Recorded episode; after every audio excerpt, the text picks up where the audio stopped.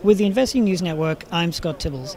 Today I'm reporting from the floor of the International Mining and Resources Conference in Melbourne, or IMARC. And joining me now is Jason Chang of EMR Capital. Thank you for joining me, Jason.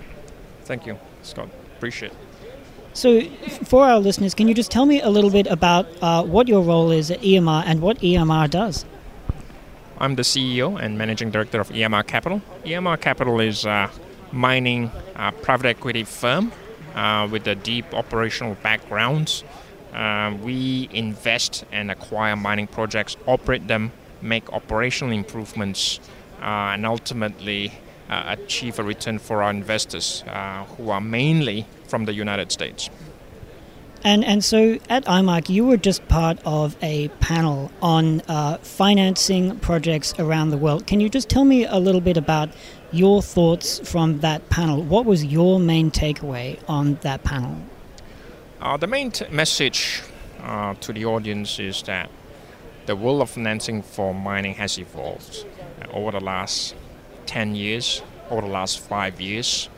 Uh, we're seeing the public markets becoming less reliable as a means of financing for you know uh, mining projects and operations other than you know the, the, the, the top five or six large mining houses um, but if you're having a mining project today then the IPO market is um, you know more volatile than it used to be we are seeing the emergence of uh, private capital globally that's looking for a home in high quality mining operations and mining projects, right? I mean, for EMR, a lot of our capital is from the United States, some from Europe, um, and certainly a lot of this capital uh, had made good returns from oil and gas over the last few decades.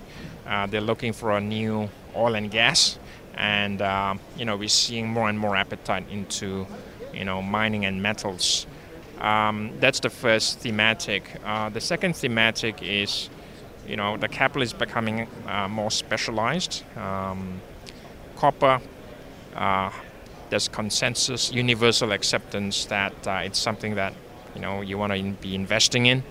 Uh, but if you're going to some of the more specialty minerals, then you do need to look for, you know, the, the, the specific capital pools which are targeting those sorts of um, uh, those sorts of metals. So, in general, um, the second thematic is it's not one size fits all anymore.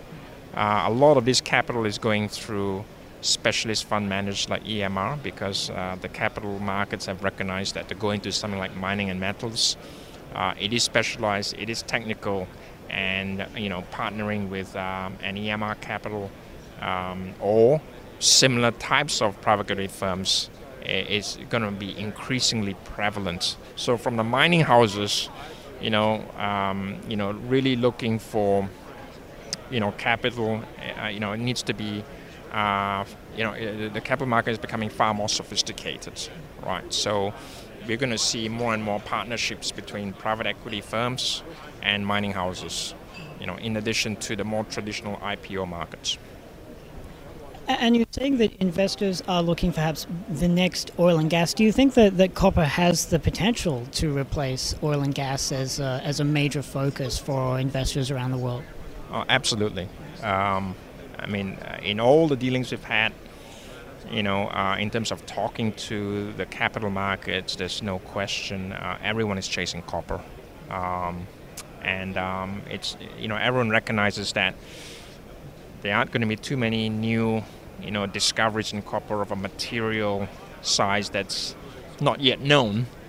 Um, a lot of the, the big copper projects are locked up, you know, whether it's government or, you know, the, the big houses. So there aren't going to be very big new discoveries, um, you know, uh, that, that generally investors are feeling that way. So I think you're going to see everyone chasing copper and uh, our sort of thesis is we, we want to be looking into more traditional markets for copper like Australia. We love Australia.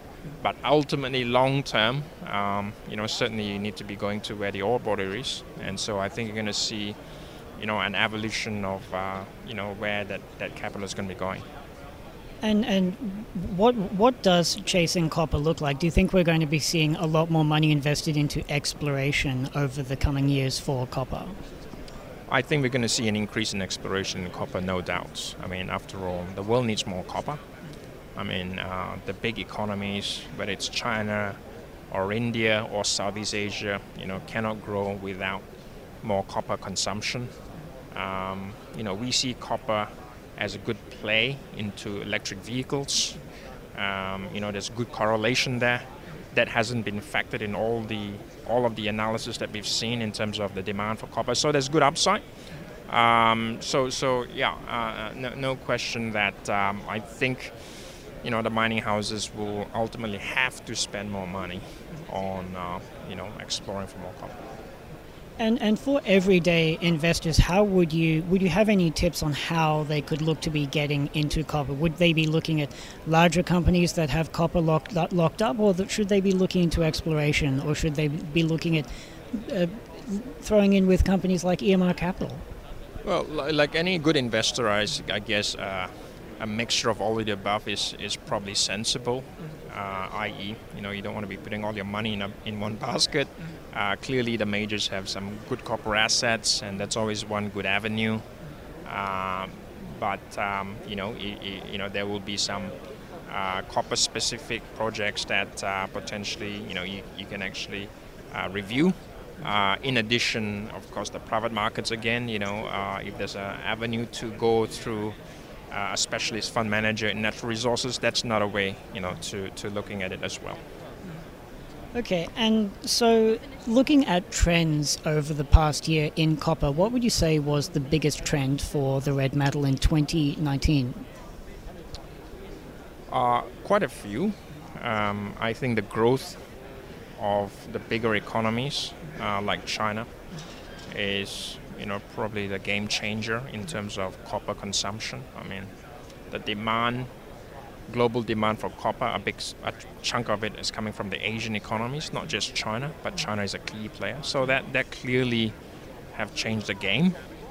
Um, secondly, increasing regulation around anything in mining, that's changing the game, you know, and, and therefore it's, you know, going to take longer. It's going to cost more to build any mine today relative to five years ago, ten years ago. So that's the second thematic. And the third is just technology. ultimately, you look at EV or other types of new tech, you know, copper is usually found in there somewhere.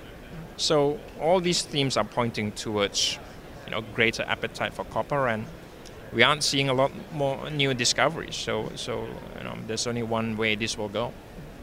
And and do do you have a, a, price prediction for copper heading heading forward into 2020 and the next decade? Of course, we're heading into an entirely new decade in just a in just a few months. What would you say going long would be the outlook for the commodity that investors can keep an eye on? Uh, you're talking about price. Um, look, uh, I think the trend on copper I think is pretty clear. I mean, it ought to be graduating upwards, um, and there's no question about that.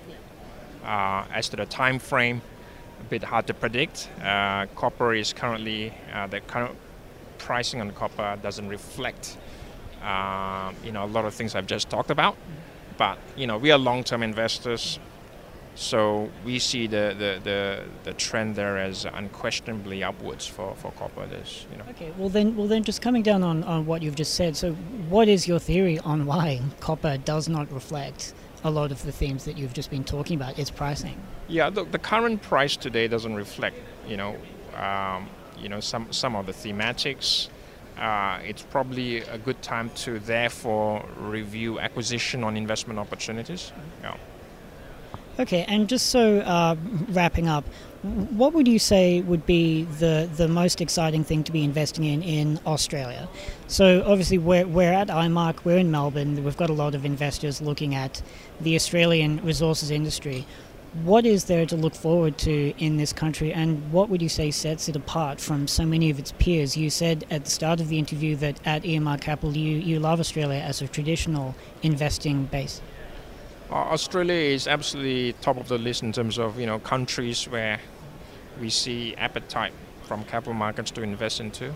So the markets are telling us, you know, more capital is going to come into Australia in Australian mines and operations and technology. So Australia is a great country for lots of reasons. You know, it's it's a very stable jurisdiction. It's got good regulation. It's got good government. It's got good knowledge on mining. So it takes literally, you know, all of the boxes. Um, and and so from that perspective, um, you know, we we are spending a lot of time looking for opportunities here in mining. Uh, obviously, we we also looking further afield. We like um, Canada, U.S., Chile, you know, some of those jurisdictions we, we like, uh, we're looking at. We like Indonesia. We've invested there and done very well. We know Indonesia very well. So there are, I mean, these are the sort of uh, tier one countries uh, that we're looking at. There'll be others, but this is currently where we're looking for opportunities. Fantastic. Well, thank you so much for taking the time to have a chat with me, Jason. Thanks, Scott.